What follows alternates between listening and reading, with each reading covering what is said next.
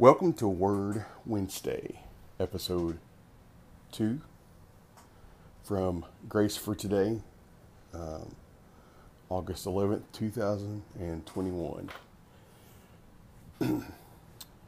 for I am the Lord your God who takes hold of your right hand and says to you, Do not fear, I will help you. Isaiah 41 13. At times, the burdens of life can seem quite overwhelming, and all the blessings you've received seem to have vanished.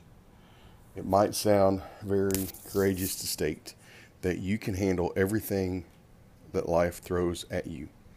But if your spirit is broken and your ability to recover has diminished, you need a you need a real and vital relationship with God to help you get through. The glorious truth is that God cares for you. He longs to share your life with you.